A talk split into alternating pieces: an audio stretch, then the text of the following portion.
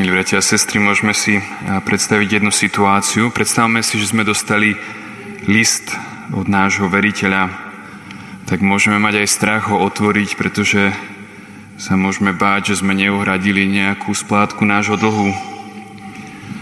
Stáť z oči v oči pravde určite nie je ľahké, lebo to môže znamenať tú nepríjemnú povinnosť zaplatiť dlh aj s úrokmi, Lenže tým zbabelým odkladaním listu sa naša bieda bude len predlžovať a dlh narastať. Ale ten list predsa môže obsahovať aj dobrú správu, napríklad takú, že náš dlh sa nás niekto už zaplatil. V srdci toho dnešného podobenstva, ktoré sme počuli, stojí jedna naliehavá otázka a to je tá otázka, či môže človek odmietnúť svoje najväčšie šťastie, lásku a dobro. Áno, môže, hoci je to také nerozumné. Žiaľ, často to my ľudia aj robíme. Židia odmietli božského spasiteľa, najväčší a najlepší dar, ktorý kedy mohli dostať.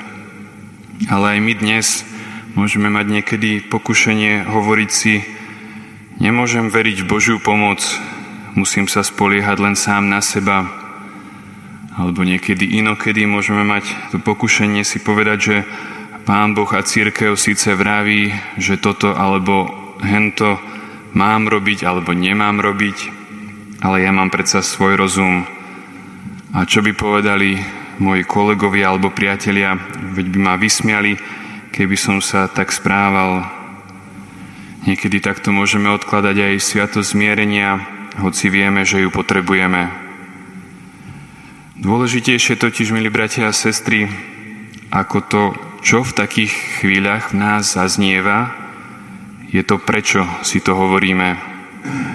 Často prídeme nakoniec k tomu, že nechceme ísť napríklad na svetu spoveď, pretože sa nechcem vzdať konkrétneho hriechu. A rozum vtedy používame na to, aby vytváral zdôvodnenia a niekedy umelé pochybnosti a tak, ako by nám utkal plášť ktorým by sme zakryli svoje práve pohnútky. Svetý Augustín priznal ku koncu svojho života, že pred svojim obrátením dlho odmietal božskú pravdu jedine kvôli tomu, že nechcel zmeniť spôsob života, ktorým žil. Ten pán vinice z dnešného podobenstva, to môžeme tušiť, že on tú svoju vinicu, teda Božie kráľovstvo, chcel darovať vinohradníkom ak by sa osvedčili. Keď prijatím Božej pravdy, milí bratia a sestry, aj o málo očistíme okno svojej duše, Boha nám to priblíži vo veľkej miere.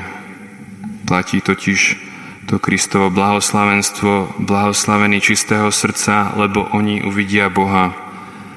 A tak budeme len žasnúť, aký pokoj nám to prinesie a k akému šťastiu nakoniec prídeme. Amen.